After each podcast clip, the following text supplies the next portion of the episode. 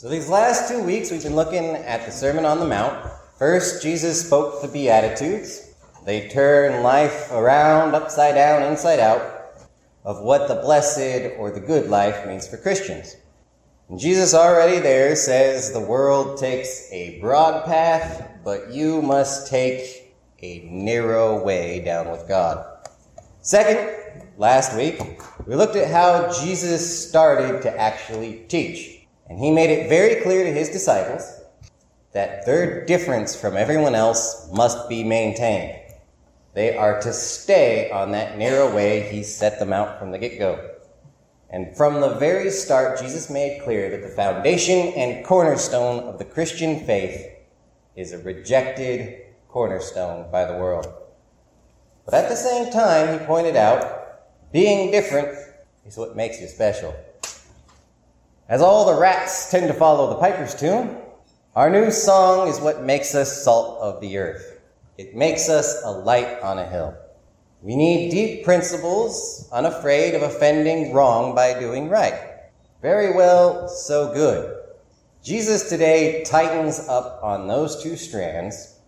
He reviews his troops' armor of faith, but he also sets somewhat a peril of legalism before us. But as an antidote to legalism, Jesus teaches us to trust and know that equipment, that armor of faith that he's going to give us today. So Jesus has given us the Beatitudes. He's told us we are the salt of the earth. And now, after he's warmed up the crowd and he is standing on the hill with everyone looking at him, let us see what Jesus decides to preach next.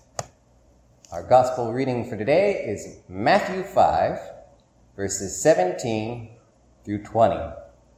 Do not think that I've come to abolish the law or the prophets. I've come not to abolish, but to fulfill. For truly I tell you, until heaven and earth pass away, not one letter, not one stroke of a letter will pass away from the law until all is accomplished. Therefore, whoever breaks one of the least of these commandments and teaches others to do the same will be called least in the kingdom of heaven. But whoever does them and teaches them will be called great in the kingdom of heaven. For I tell you, unless your righteousness exceeds that of the scribes and Pharisees, you will never enter the kingdom of heaven. The gospel of Matthew. So I don't know, my main reaction there is what's the relevance? Because let's face it, ever since bacon wrapped prawns went back on the menu, we don't really talk about the law. Talk of cleft hooves is just redundant these days. Indeed, the ceremonial law is no longer used. But even more, as Christians, we have seen the hazards of when the ceremonial laws are picked back up again. As a pastor, I get it about why is there leaven in this? Why aren't we meeting on Saturday? The law is tricky business for us Christians. Yet, Jesus here is clearly stating that the common attitude cannot stand. We cannot view the law as completely struck out by the New Testament or deleted. We should instead ask, why do we not use the law anymore if Jesus puts this much importance on it? The reason we do not use the ceremonial laws anymore, and the prevention of legalism, I hope today before I get into this subject, is they deal with approaching God. At the time of the Old Testament, God was external from humanity, but in the New Testament, the kingdom of God has come to dwell in us internally. So as Christians, we no longer have to deal with being clean to approach because we're not approaching. We have. And to trust ceremony in that situation, to trust which day we meet on or anything like that, would be the same as trying to scoop God from out within us so we can make ourselves clean to just stand in front of Him. That's the danger of legalism. And the similar violence can happen with the ethical laws. God dwells within us, as the prophet said when I read it today. The law will be written upon our hearts. as long as we keep this approach versus have issue, most of the apparent tensions that we tend to draw between Matthew and perhaps some of my thinkers out there are thinking Paul, they go away. Because Paul says the law cannot make you holy or alive. By works, yes, we never are worthy to approach God. Paul is correct. It's Christ alone through faith. That's all that can bring us to God, all that can make us holy. But Matthew is speaking to a situation after that because in Matthew's gospel, the kingdom has come in chapter 4 and we're in chapter 5. Jesus is saying the spirit of the lawgiver is within you guys the law is established within you. And my friends, you cannot have the lawgiver and leave out the law bit.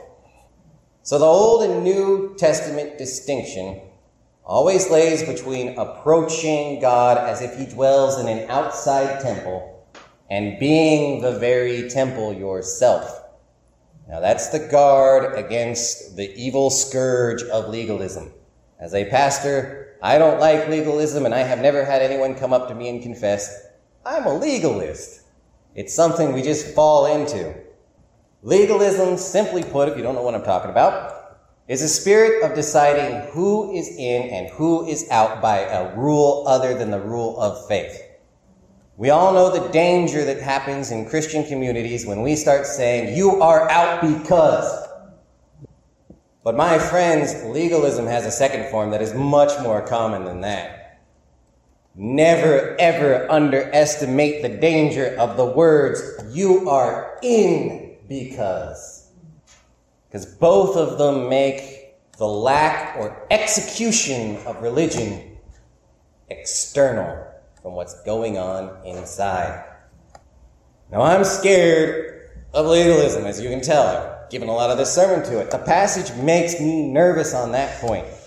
However, Father, preserve us. This is your word, and it's the only way we can live. So, hear this again. One of the things I love about series is I would never pick this one, but I'm going straight through it. So do not think that I have come to abolish the law of the prophets. I have come not to abolish, but to fulfill. For truly I tell you, until heaven and earth pass away, not one letter, not one stroke of a letter will pass from the law until it is all accomplished. Jesus here points out all those Old Testament I's are still dotted. All that uncomfortable stuff that everyone talks about, Jesus keeps it. And Jesus is the nicest guy in the Bible. He died for your sins, and He is the one keeping it. This is salty. Jesus had just told us last week, you're going to be the salt of the earth. And the thing about salt, it sticks out on the tongue. And Jesus, if he were to walk into many churches today and say, hey guys, get out your Old Testaments and let's go to Leviticus and have everyone start reading it, that wouldn't be particularly popular. But we must remember that when we say Jesus is Emmanuel, God with us, which God is he? He is the God of the Old Testament, the God of Sinai. Eternal, unchanging, just, and challenging, and a tad bit scary. Now, the one thing, the only thing that has changed for us in the New Testament compared to the Hebrews is we no longer use the law to approach God. It's no longer a hindrance to coming to Him. We no longer have to be ceremonial clean, da da da da da. But we have been made holy and we possess God. And Jesus, as our master, He looks within us to see if that law truly abides. Because the question is, what if Jesus is in us? What if the spirit of the law is in us? And what if Jesus comes and looks and He really doesn't find it? What if the master comes to the trees and says, I want them to bear fruit, and there's nothing on it? Jesus even now looks into all of our hearts from which flows what makes us clean or unclean, Christ said when he declared food a non issue. And Christ's eyes are divine, and as we'll get to later in this Sermon on the Mount, Jesus says, Be perfect as our Father is perfect. And one of the things about salvation through faith alone is it is already impossible in human terms this far into Jesus' sermon. It is absolutely fit to squirm here.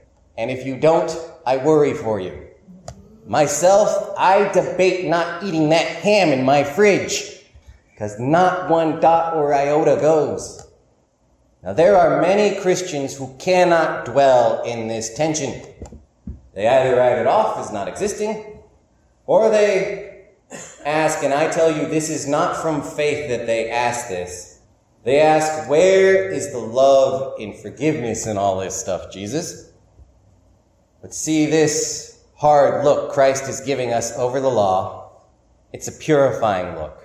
When we come to this and we squirm and say, I think Jesus is being too mean here. Christ's look is drawing out our animosity towards God and our lack of faith. That feeling we have deep down in our hearts that He is too strict. No, my friends, you must instead seek the faith that says Christ will enable me at this point. By His grace, Jesus is intending to give this to His hearers. The question most of He has for most of His hearers is do you believe me that I will actually give the grace? He says in 19, Therefore, whoever breaks one of the least of these commandments and teaches others to do the same will be called least in the kingdom of heaven. So Jesus has already got us here, and then Jesus forbids the loosening of the law. Him, not I. I don't have any authority here. Jesus binds it. But my friends, again, this is faith and this is grace because there's mercy and a source of power in this. Trying to loosen the tensions is a return to legalism. Trying to get back into which iotas I can get rid of gets us back into the law. It binds us back up. But worse than that, it gives us a false confidence. Oh, well, your life can't make USDA grade A. Let's try grade B minus. But who authorizes that? We have all these spiritual systems. Who has authorized it? And do we really trust God to take a subpar product that we have cooked up into our own minds? As Christ would tell the Pharisees, you don't follow God's laws, you follow these man made laws. You tie up all these burdens on people, and it gets nowhere. Jesus is here telling us to get the real thing. But I can tell you that there's also mercy and a source of power in here that you may not quite recognize. Because this strong, hard law, it can make us strong and hard when we aren't. As the Old Testament says, the fear of God is the beginning of wisdom. And I can tell you as a pastor, I get challenged on ethics a lot. And sometimes I'm not really sure if I give somebody a well reasoned answer, they will even listen to it. How do you get into a political debate and actually has anyone won one? It's so easy also on many moral issues when it doesn't affect you to just say, that's okay, and win a friend. It's comfortable. The conflict goes away. My friends, it is very scary in the world to be conservative on any issue, especially when the other party feels the other way. It's scary to say, I don't think so. And this hard law, this scary Jesus gives us a power to do that. Because when pressed, I lean here. It happens, happens to me a lot. I simply let myself be more scared of God. Christ is going to say in the same sermon, fear him who kills the soul, not him who kills the body. But even more than all of that, this inability to keep the law, but the law's absolute firmness, is the gateway Remember how I said us fighting it isn't coming from faith. Faith finds a gateway here. Because we are empty of our own efforts and any of the rest of that stuff, we can become a truly empty vessel Christ can fill with His Spirit, which is the Spirit of the law, which is the Spirit that will never lose a T or an I. We uphold the law despite the fact that it condemns all human pride it breaks all human effort. But in doing that, we humble ourselves. And the words become a blessing that Christ resists the proud and exalts all who humble themselves. As we continue to go through this sermon, we will find this last verse, chapter 20, opens a door into what Jesus is really getting at. Verse 20 For I tell you, unless your righteousness exceeds that of the scribes and Pharisees, you will never enter into the kingdom of heaven. Uh, it almost sounds like it's worse because those guys, they, they went to their garden and picked stuff out. I'm still struggling. Can I watch that thing on TV with a pure mind? But verse 20 gives us a key to Jesus' thinking here and where he's really getting. The scribes and Pharisees, they've looked at the law as something not to break. It was a righteousness motivated by fear. Jesus wants something better than that sort of righteousness. That's the righteousness of the Pharisees. He wants one greater. Fear of transgression is a heavy burden, anyways. Not breaking also doesn't work. Not breaking looks for loopholes. All that is legal is not always ethical. Jesus here pushes for something very different than a law of rules you don't break. We'll come, well, in these next weeks, we'll look and we'll see what fulfilling the law means in all these different ones. And I invite you to read Matthew 5 and read through all the different topics he's going on and realize, oh my goodness, poor Pastor Paul, he's actually going to preach through all those things. We'll see how it goes. but see, Jesus and all this stuff, what he really gets to is he wants his disciples, instead of following the law as rules that you do not break, he wants them to forego having to appeal to the rules. So when it comes to retribution, Christ doesn't say go to the law of retribution. He says just don't take retribution in the first place. When it comes to the laws on divorce, Jesus says you really shouldn't be picking up those chapters anyways. Just as he frees us from this fear of breaking, he also frees us into keeping in a new way. Remember all those times Jesus picked mercy rather than insisting on a perfect, unbroken Sabbath. A Jesus who would be scared of breaking the rules could never have healed on a Sabbath day. But our Christ, who fulfilled the law, did miracles, and even his opponents had to confess. Can a sinner do that? And that living is where the true freedom comes in. It's true freedom to do a liberal good. But without all this, faith cannot be left out the equation. The perfect law crushes you the second you try it without it. But by faith, we can say, Christ makes me able. That's the whole point, right? It frees us from trying under our own effort, and it fixes and prevents all the mental gymnastics we come up with when that effort fails. Let the law be firm, my friends, and let grace be greater. Was that not Paul's message? And if we do that, we as Christians are to be lights to the world dying under the law. The world cannot keep the law any better than us. But we do not free them by loosening it or by having them live out a checklist. But we free the world by showing them the Spirit of God living within ourselves and the tensions that creates as God creates His kingdom within each and every one of us. Because that's a learning through faith how God makes us able. And God will show through us that He's able to break the cycle of fear that comes from living in fear of trying to not violate the law. And it shows a new spirit that can step into a new life free from the law and free from condemnation.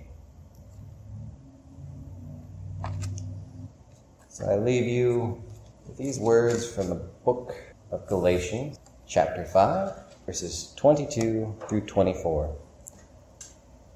Paul had just talked about the fruit of the flesh under the law and all the trouble that it causes everyone.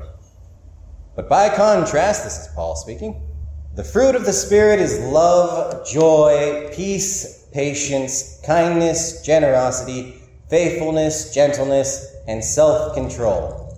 There is no law against such things. And those who belong to Christ Jesus have crucified the flesh with its passions and desires. We live by the Spirit. Let us also be guided by the Spirit. We will continue with Jesus' Sermon on the Mount with his look on hate and anger next week.